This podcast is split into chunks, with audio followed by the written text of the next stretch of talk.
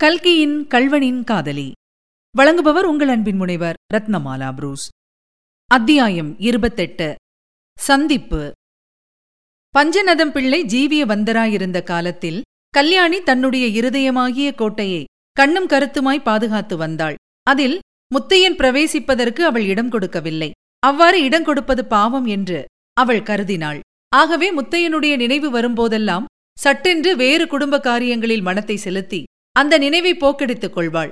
சுவாமி பாவ எண்ணம் என் மனத்தில் தோன்றாமல் காப்பாற்று என்று கடவுளை வேண்டுவாள். சீத்தை தமயந்தி நளாயினி முதலிய கற்பரசிகளை நினைந்து மனத்தை உறுதிப்படுத்திக் கொள்வாள். இப்படி சதா விழிப்புடன் இருந்து மனத்தை கட்டுப்படுத்தி வைப்பதிலேயே கவனமாயிருந்தவளுடைய முகத்தில் பஞ்சநதம் பிள்ளை சிரிப்பையும் குதூகலத்தையும் காணாமற் போனது வியப்பில்லை அல்லவா?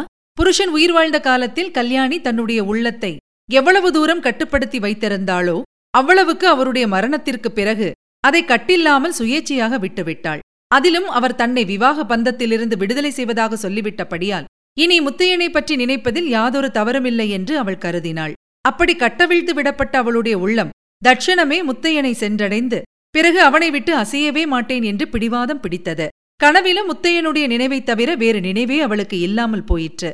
முத்தையன் இப்போது எங்கே இருக்கிறான்? என்ன செய்கிறான்? என்று அறிய அவள் அளவில்லாத ஆவல் கொண்டாள். ஒருவேளை அவன் கல்யாணம் செய்து கொண்டிருப்பானோ என்ற நினைவு தோன்றும்போது அவளுடைய நெஞ்சில் யாரோ ஈட்டியினால் குத்துவது போன்றிருக்கும். இருக்காது ஒரு நாளும் இருக்காது என்று எண்ணி மனத்தை திடப்படுத்திக் கொள்வாள். அவன் எங்கேயோ நாம் எங்கேயோ இனிமேல் எங்கே அவனை காணப்போகிறோம் என்று எண்ணி ஒரு சமயம் ஏக்கம் உருவாள். இல்லை இல்லை கட்டாயம் இந்த ஜென்மத்தில் அவனை மறுபடியும் பார்க்கத்தான் போகிறேன். அவனிடம் நான் கொண்ட அன்பு உண்மையானதானால் அவனை எப்படி பார்க்காமல் இருக்க முடியும்? என்று தேற்றிக் கொள்வாள். அந்த காலத்திலேயே நீ பணக்காரி நான் ஏழை என்று சொல்லிக் காட்டினானே இப்போது பெரிய பணக்காரியாகி விட்டேனே அதனால் அவனுடைய வெறுப்பு அதிகமாகுமோ என்னமோ என்று ஒரு சமயம் பீதி அடைவாள். அதெல்லாம் இல்லை இதற்குள் முத்தையன் தன்மேல் தவறு என்று உணர்ந்திருப்பான். இவ்வளவு செல்வமும் உன்னுடையது உன் இஷ்டம் போல் செய்யலாம் என்று நான் சொல்வேன். உடனே அவனுடைய மனது இழகிவிடும் என்று இன்னொரு சமயம் உற்சாகப்படுவாள். முத்தையன் பூங்குளத்தில் இல்லை. எங்கேயோ மடத்தில் கணக்கு பிள்ளையாய் போய்விட்டான் என்ற சமாச்சாரம் மட்டும் அவளுக்கு அவள் தகப்பனார் மூலமாய் தெரிந்திருந்தது. அவன் இருக்குமிடம் எப்படி கண்டுபிடிப்பது? அவனை எப்படி சந்திப்பது என்பது பற்றி அவள் ஆயிரம் யோசனை செய்தாள். ஆனால் ஒவ்வொன்றிலும் ஏதாவது ஒரு குறை தோன்றிற்று. இப்படிப்பட்ட நிலைமையிலேதான் கொள்ளிடக்கரை திருடனைப் பற்றி வதந்தி அவள் காதில் விழுந்தது. அவனுடைய பெயர் முத்தையன் என்று கேட்டதும் அவள் உடம்பு சிலிர்த்தது. அவனுடைய பூர்வோத்தரத்தைப் பற்றி கொஞ்சம் விசாரித்து மடத்தில் கணக்கு பிள்ளையாயிருந்தவன் என்று தெரிந்ததும் அவளுடைய சந்தேகங்கள் நிவர்த்தியாயின. அப்போதே முத்தையனை சந்திப்போமா என்ற கவலையும் அவளுக்கு தீர்ந்து போயிற்று. கட்டாயம் ஒருநாள் தன்னுடைய வீட்டிலும் அவன் திருட வருவான் என்ற எண்ணம் அவள் மனத்தில் தோன்றி அது நாளுக்கு நாள் உறுதிப்பட்டு வந்தது. அப்போது எவ்வாறு அவனை வரவேற்பது? என்ன பேசுவது என்றெல்லாம் சிந்திக்கலானாள். அப்படி அவன் வருங்காலத்தில் வீட்டில் மனுஷர்கள் அதிகமாக இருக்கக்கூடாதல்லவா? இதற்காகவே கோபித்துக் கொண்டு ஊருக்குப் போன அவளுடைய தகப்பனாரை அவள் திரும்பி கூப்பிடவில்லை. திருச்சிற்றம்பலம் பிள்ளை தம்முடைய இளைய சம்சாரம் குழந்தைகளுடன் தாமரை ஓடைக்கே வந்துவிட தயாராயிருந்தார் என்பது அவளுக்கு தெரிந்திருந்தும் அதை பற்றி அவள் பிரஸ்தாபிக்கவில்லை. முத்தையனை எதிர்பார்த்து அவள் ராத்திரியில் அநேக நாள் தூங்குவதே கிடையாது. அப்படி தூங்கினாலும் ஏதாவது கொஞ்சம் சத்தம் கேட்டால் திடுக்கென்று எழுந்து விடுவாள். அவன் எப்படி வருவான்? ஓட்டு மேலால் ஏறி குதித்து வருவானா? கன்னம் வைத்து வருவானா? அல்லது தீவட்டி கொள்ளைக்காரர்களைப் போல் பகிரங்கமாய் வந்து வாசல் கதவை இடித்து கதவை திற என்று அதட்டுவானா? இப்படியெல்லாம் எண்ணமிடுவாள். அப்படி வாசல் கதவை அவன் இடித்து தான் கையில் விளக்குடன் போய் கதவை திறந்தால் அவன் எப்படி திகைத்து நிற்பான் என்பதை நினைத்து நினைத்து தானே சிரித்துக் கொள்வாள் நிலவு எரிக்கும் இரவு நேரங்களில் அவள் வீட்டு முற்றத்தில் உட்கார்ந்து வானத்தையே பார்த்து கொண்டிருப்பாள். இந்த நிலவு முத்தையன் இருக்கும் இடத்திலும் எரிக்கும் அல்லவா? இந்த சந்திரனை அவனும் பார்த்து சந்தோஷப்பட்டுக் கொண்டிருப்பான் அல்லவா? என்று எண்ணமிடுவாள். ஒருவேளை இந்த நேரத்தில் அவனும் என்னை பற்றி நினைக்கக்கூடுமல்லவா என்று எண்ணும்போது அவளுக்கு உடல் சிலிர்க்கும்.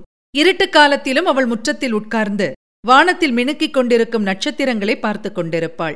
இந்த நேரத்தில் முத்தையன் கொள்ளிடக்கரையில் எங்கேயோ தன்னந்தனியாக படுத்திருப்பான். இந்த நட்சத்திரங்களுடனே அவன் பேசிக் கொண்டிருப்பான் என்று எண்ணுவாள். அச்சமயம் இரவு நேரங்களில் கொள்ளிடக்கரையில் நரிகள் ஊளையிடும் என்பது அவள் நினைவுக்கு வரும். ஒருவேளை இருபது முப்பது நரிகளாக சேர்ந்து முத்தையனை வளைத்துக் கொண்டால் என்று நினைக்கும்போது அவளுடைய உடம்பெல்லாம் பதறும்.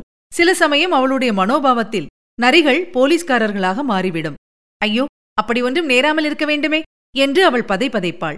முத்தையன் திருடனாய் போனது பற்றி அவளுக்கு அவனிடம் எவ்விதத்திலும் அவமதிப்பு ஏற்படவில்லை. முத்தையன் தப்பு காரியம் எதுவும் செய்வான் என்று அவளால் எண்ண முடியவே இல்லை.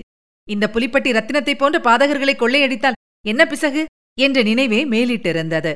முத்தையனை பற்றி மற்றவர்களிடம் பேசுவதில் அவள் இப்போது ரொம்பவும் விருப்பம் கொண்டிருந்தாள். காரியஸ்தர் முதலியாரிடமும் அக்கம் பக்கத்தாரிடமும் அடிக்கடி அவனை குறித்து பேசுவாள். பிரசித்தமான அத்திருடனைப் பற்றி அச்சமயம் எல்லாரும் பேசிக் கொண்டிருந்தார்களாதலால் இவளும் எவ்வித சந்தேகத்துக்கும் இடமின்றி அவனைப் பற்றி பேசுவது சாத்தியமாயிருந்தது. அவனுடைய பிரதாபங்களை யாராவது வியந்து பேசினால் இவள் அவனை இகழ்ந்து பேசுவாள். யாராவது அவனை தூற்றினாலோ இவள் அவனுக்காக பரிந்து பேசுவாள்.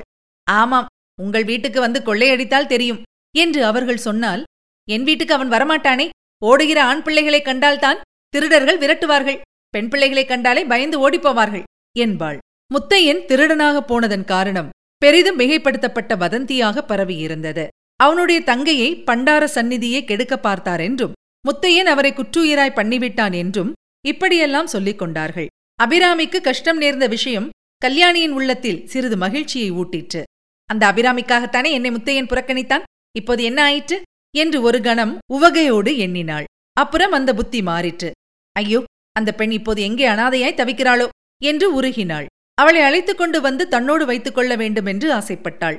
ஆனால் அதனால் என்ன சந்தேகம் உண்டாகுமோ என்னமோ. முதலில் முத்தையனை பார்த்து அவனை திருட்டுத் தொழிலை விட சொன்ன பிறகுதான் அபிராமியை தேட வேண்டும் என்று தீர்மானித்தாள். நாளாக ஆக முத்தையனை பார்க்க வேண்டும் என்று அவளுடைய ஆவல் அளவில் அடங்காமல் பெருகிற்று. முத்தையா முத்தையா நீ எங்கெங்கேயோ? யார் யார் வீட்டுக்கெல்லாமோ திருடப் போகிறாயே? இந்த பாவியின் வீட்டுக்கு வரக்கூடாதா? என்று அவளுடைய இருதயம் கதறியது. இப்படிப்பட்ட நிலையில்தான் ஒரு நாள் ராத்திரி முத்தையன் உண்மையாகவே அவளுடைய வீடு ஏறி குதித்து வந்தான். அவளை பார்த்து அவன் பிரமித்து நின்றான். அந்த சந்தர்ப்பத்தில் அவனுடன் என்ன பேச வேண்டும் எப்படி நடந்து கொள்ள வேண்டும் என்றெல்லாம் கல்யாணி எத்தனையோ நாளாக யோசித்து வைத்திருந்தாள் ஆதலால் பளிச்சென்று முத்தையா உனக்கு என் நகைகள் தானா வேண்டும்? என்று கேட்டாள்.